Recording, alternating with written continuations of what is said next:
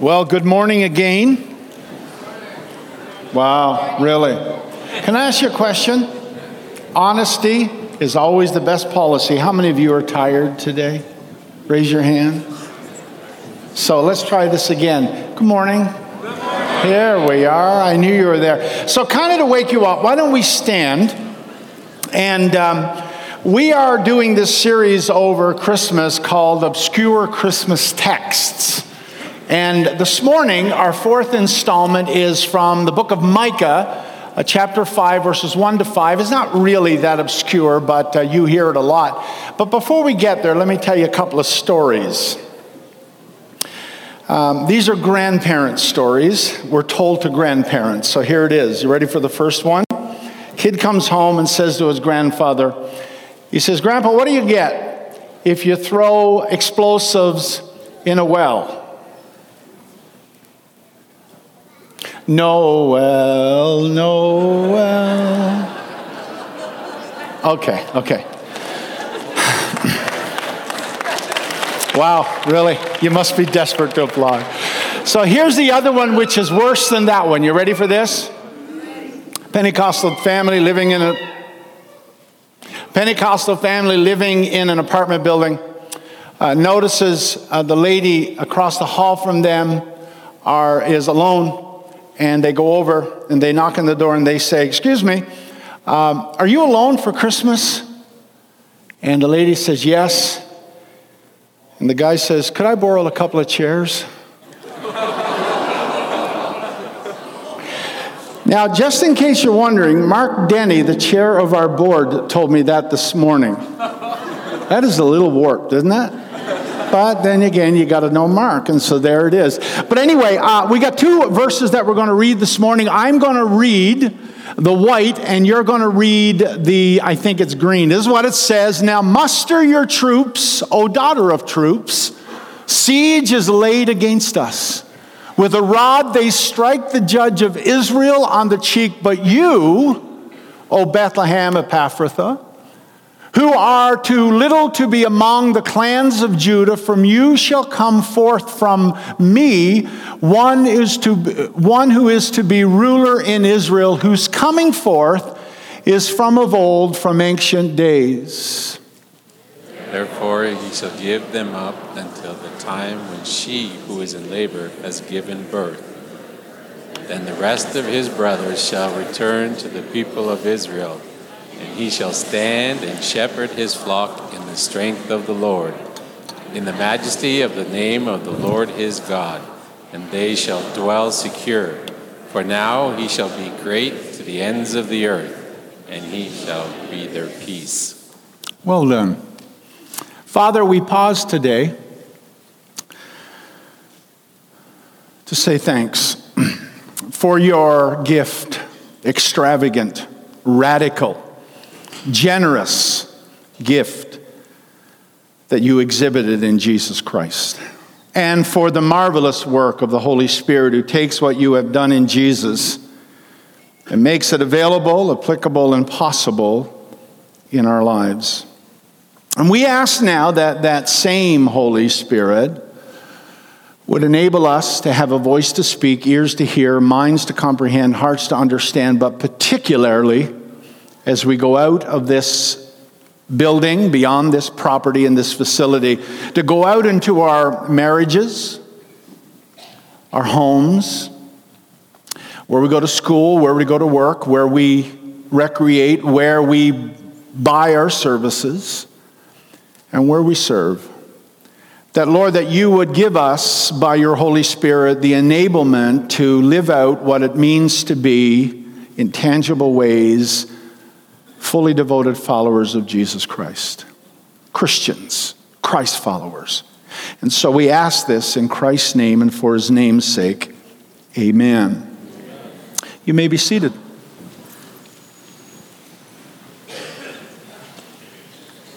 Well, while you're getting settled, I want you to, with me, use your imagination this morning.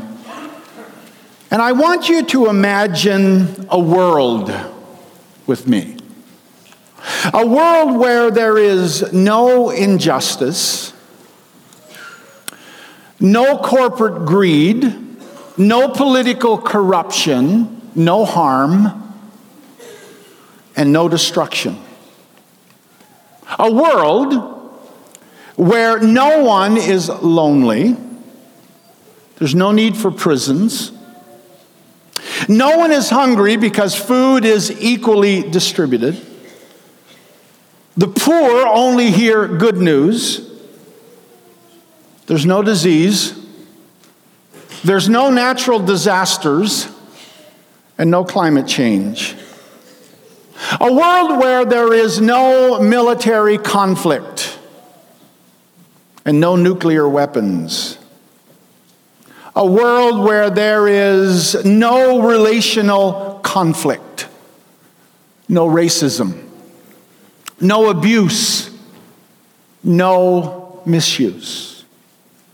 A world where there is no pain, no disabilities, there's no crying, and there's no dying. A world where everything is as it should be. Can we, can you and I imagine, envision such a world? Probably not, and if we could, it's very difficult because it's a world that we have never ever known. But the world as it is, is the world that we have. And it's the one that we have had for a very long, long time.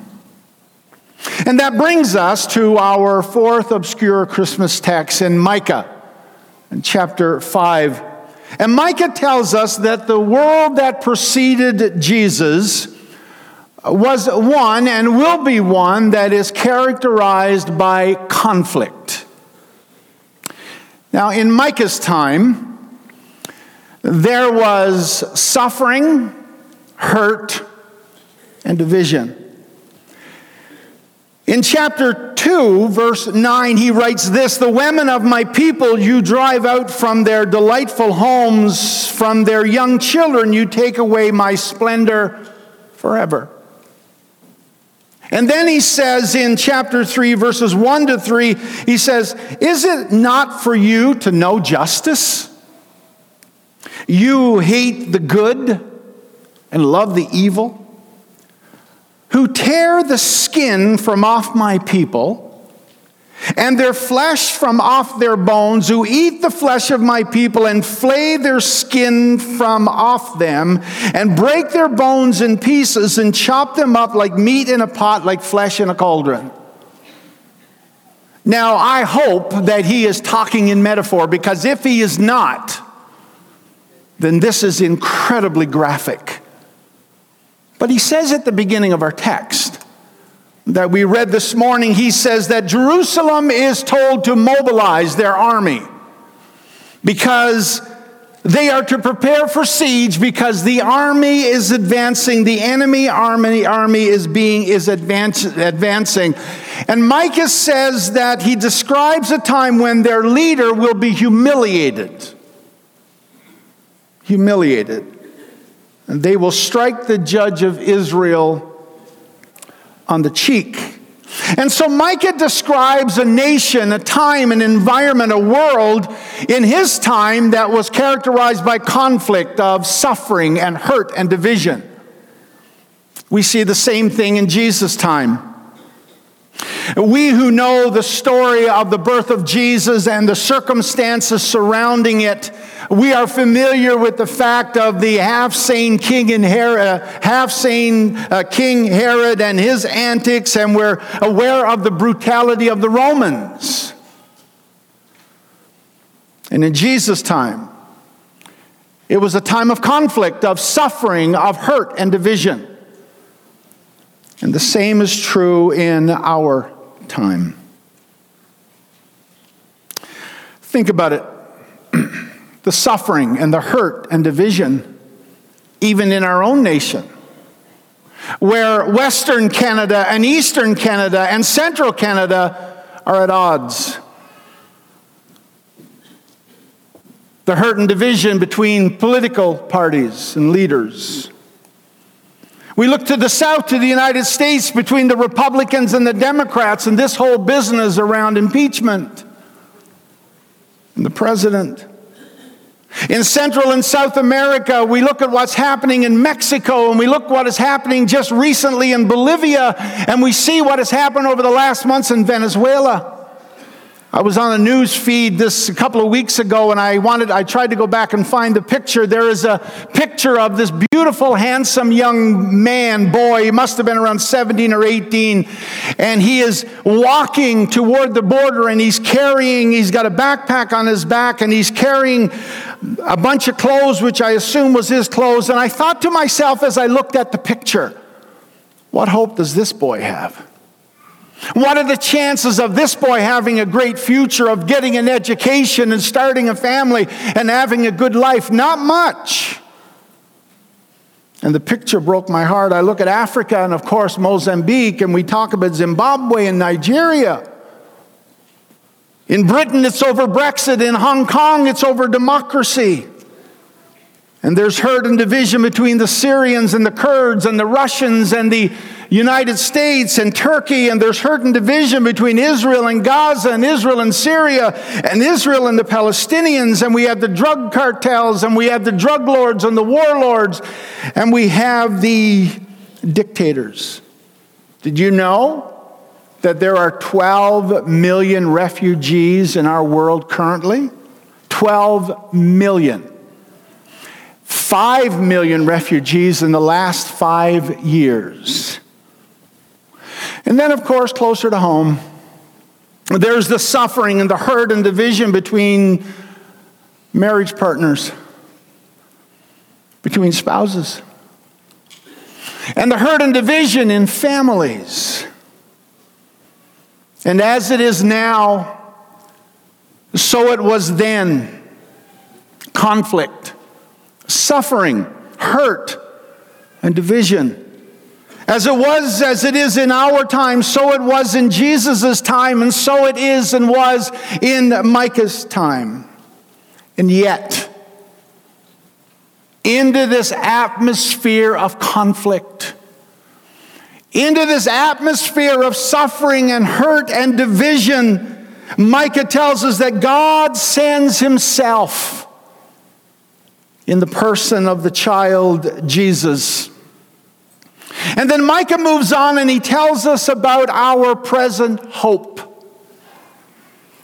And Micah describes a very specific place that this hope is going to come to Bethlehem, Ephrathah. And the reason why he does this, the reason why Micah is being so specific and so detailed, is to make sure that we understand which Bethlehem is being talked about, because in Micah's time there were two Bethlehems.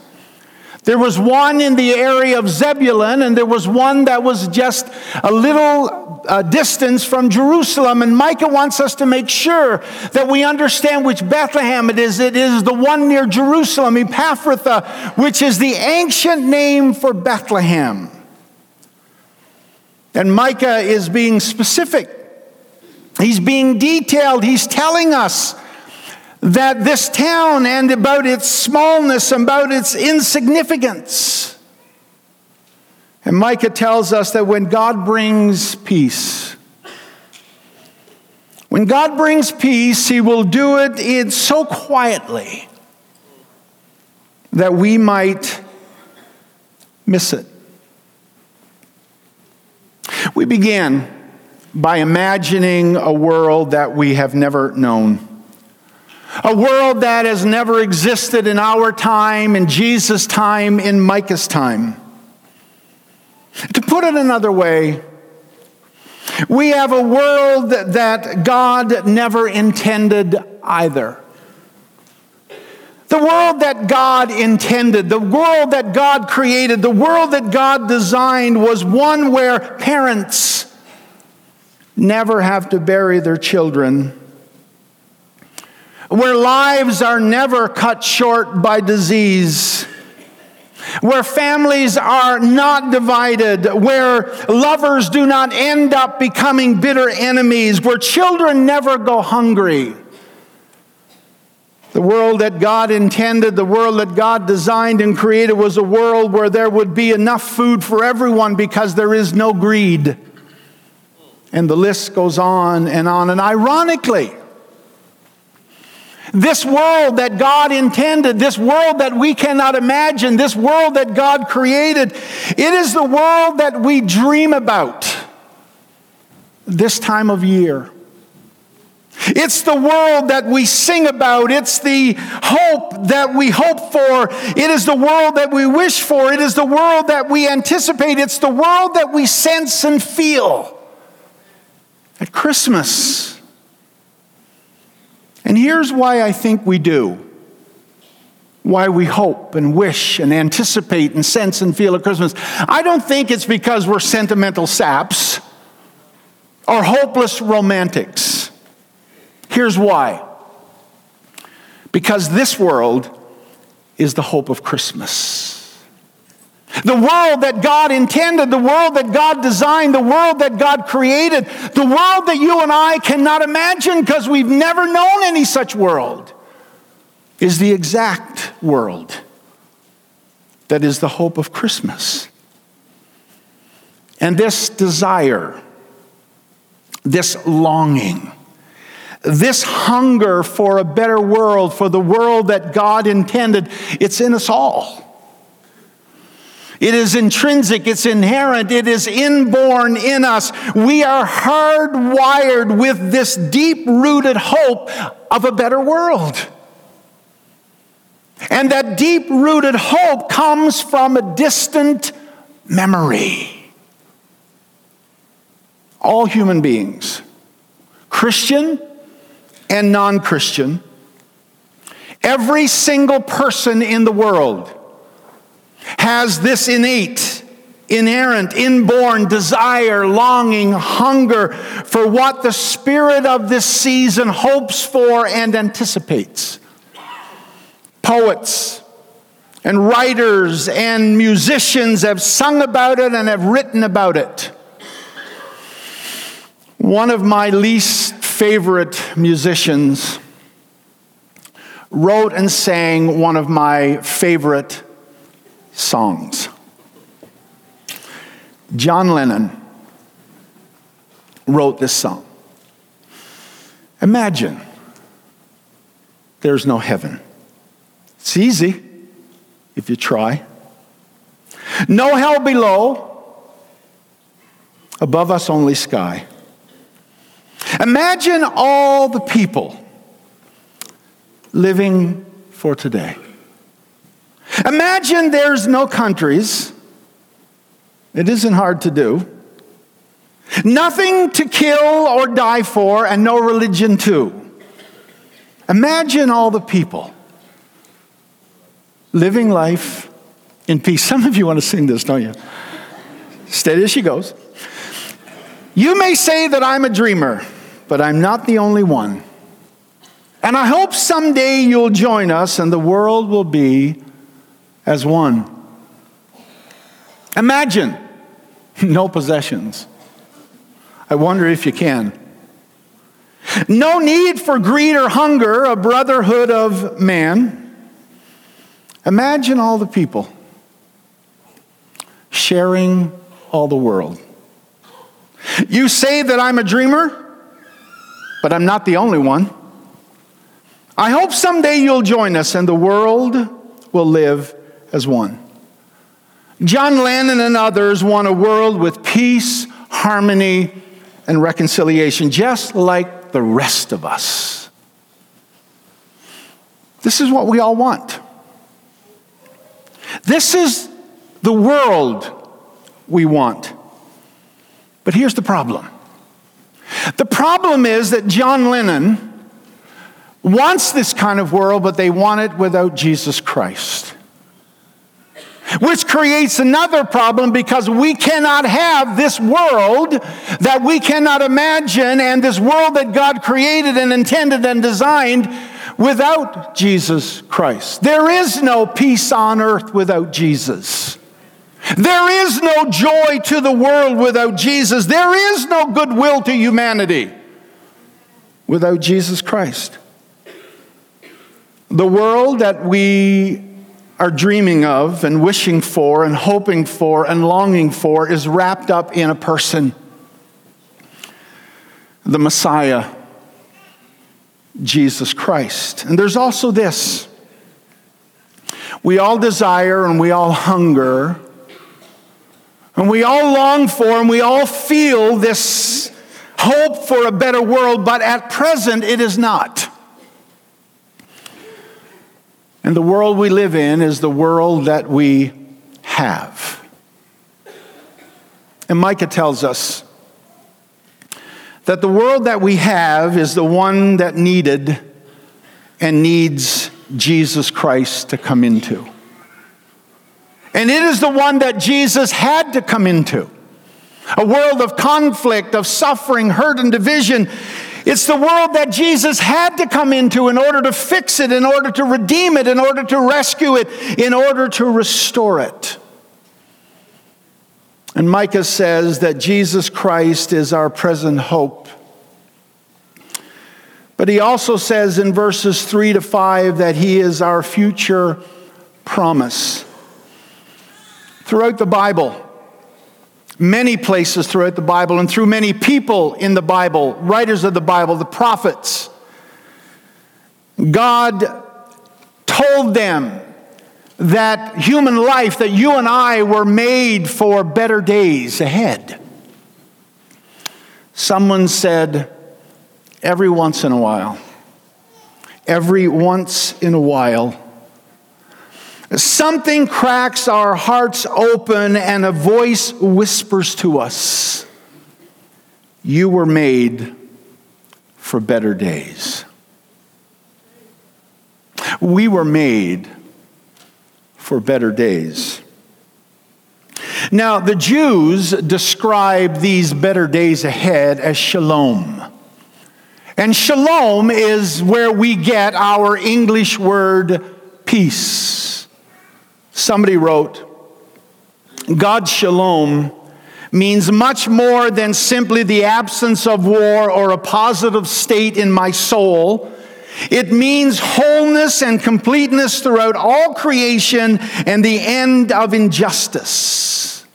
And for Micah, the hope of shalom is wrapped up in a person, the Prince of Peace.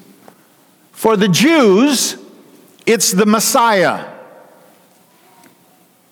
For us as Christians, it is Jesus Christ. And by the way, they are the same person. The Messiah and Jesus Christ is the same person. The one that the Jews are hoping for has already come. And one day, some Jews are waking up and realizing this, and one day the whole world is going to recognize that Jesus Christ is the Messiah and the Messiah is indeed Jesus Christ, the Prince of Peace. But can there be peace on earth?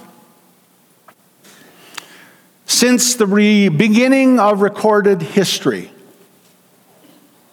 there have only been peace worldwide 8% of the time. 31 years of recorded history, and there's only been 286 of them that have been without war.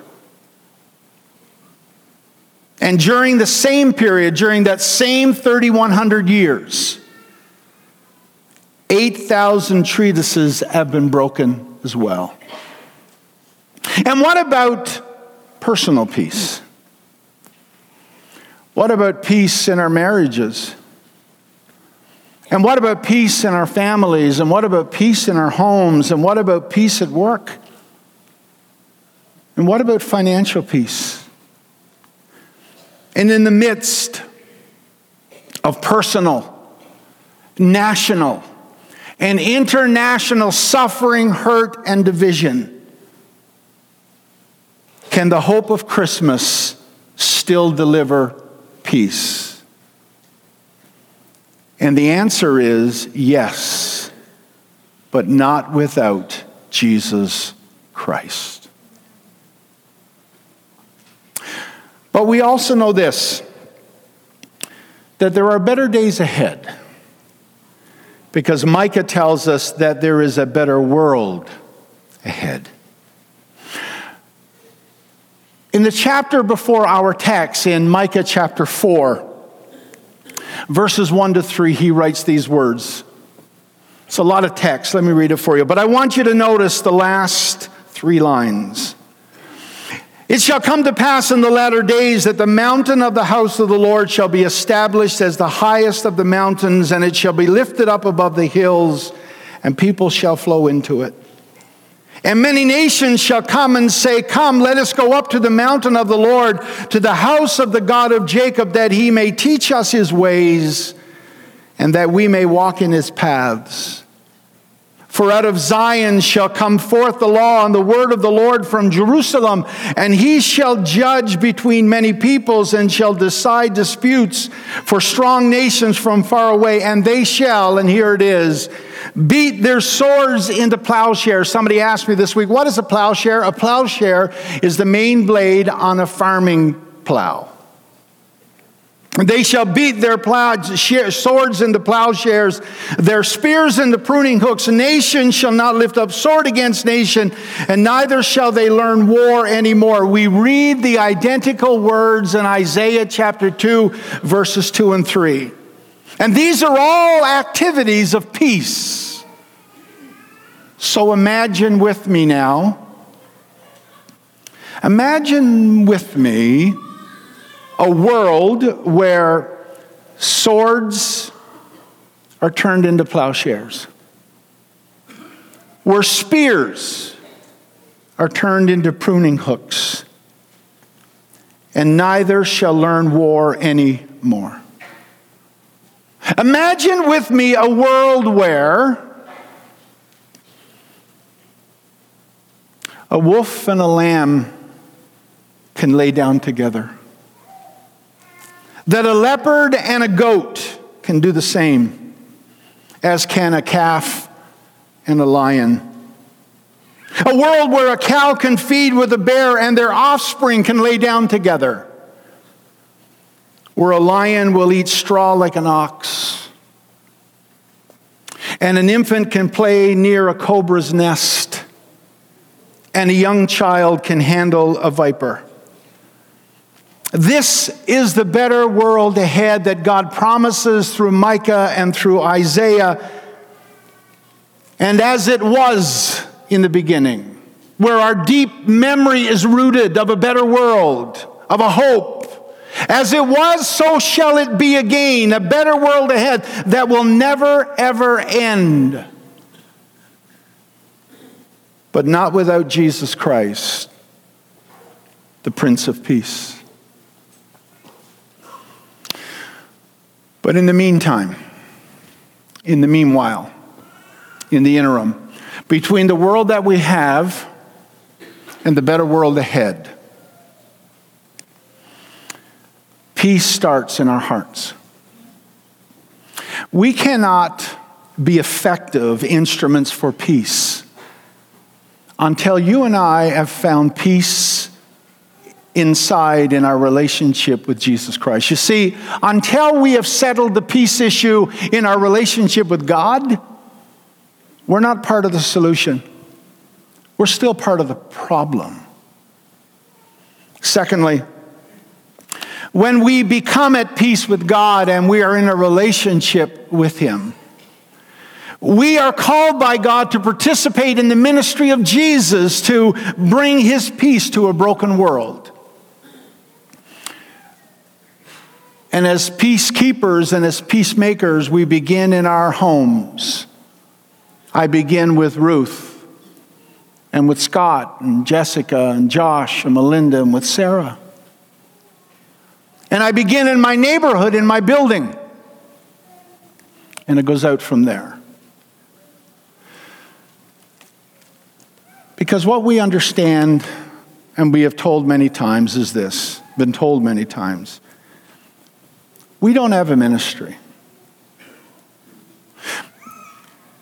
This is not my ministry. This is the ministry of Jesus Christ. This is what Jesus is doing. All I'm doing, all you're doing, all we're doing is participating in what Jesus is doing through the work and the agency of the Holy Spirit. You don't have a ministry. There's only one ministry in the universe. And that's the ministry of God in and through and as Jesus Christ. And you and I, we get to participate in it by his invitation. But I think we all know is this as well that even as we are invited to participate in Jesus' ministry to bring peace to a broken world, I think we all know that at best our efforts are limited. But Jesus promises that he will make up the difference. He promises to make up the difference. There's a text in the fourth chapter of Micah that says this. And in that day declares the Lord, I will assemble the lame and gather those who have been driven away and those whom I have afflicted. And the lame I will make the remnant, and those who, cast, who were cast off a strong nation. And the Lord God will reign over them in Mount Zion from this time forth and forevermore. I will assemble the lame and the outcast. Now, metaphorically, that's exactly who I am. God never calls the perfect because there are none of us. He never calls the unbroken because there's no one in this room or watching online that isn't broken. God calls the imperfect and the broken.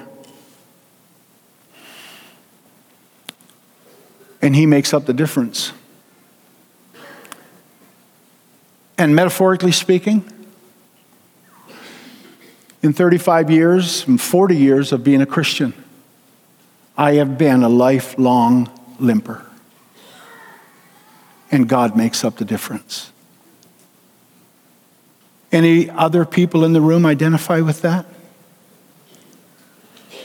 I want you to close your eyes just for privacy, just for a moment of privacy. And I'm going to ask you to do something on this Sunday before Christmas that I may be out of my mind about. But here it is. I'm going to ask the musicians to come first, but here it is. Our world is a world that is suffering and are experiencing hurt and division. But what about in this room and watching online? What about you and I? What about us? Could your life right now be characterized as one that is suffering and that you are experiencing hurt and division?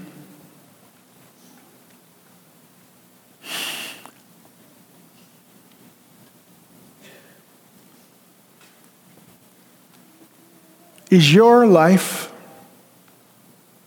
is there hurt and division in your life? As there is in my life? Is there suffering in our lives? If there is, I want you to do something about it. I'm not going to invite the prayer team today to come because I want this to be private. But I'm going to ask you to do something public as well. I'm going to ask all of us to stand. Would you stand? I want to pray first. And then I'm going to ask you to do something that takes courage and humility. But before we get to that, Father, you know the room. But more importantly, you know the lives, you know us. Lord, you know that I'm a lifelong limper. Spiritually, emotionally, mentally disabled. In many ways, broken. broken.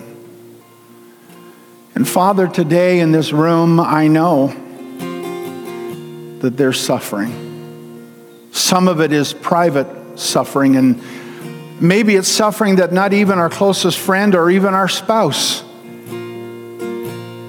knows about.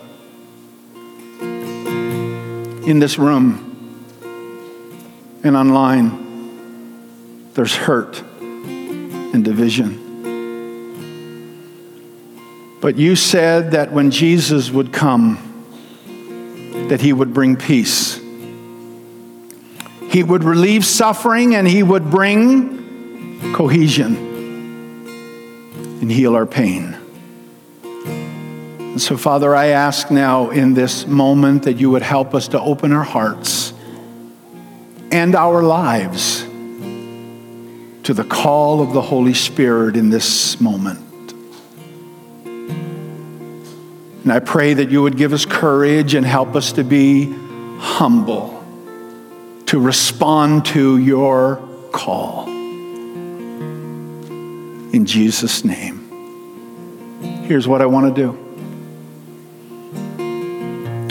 If you are experiencing hurt and division in your life, this is not about you and somebody else. This is about us personally, individually. If you are experiencing hurt and division in your life, I'm going to ask you to exhibit courage and humility and an act of faith.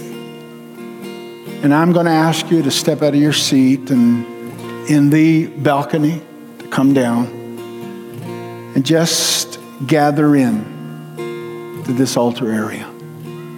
If you are suffering, then why don't we come? to the one who was born in a manger, grew and died on a cross, but was resurrected and he lives today at the right hand of the Father.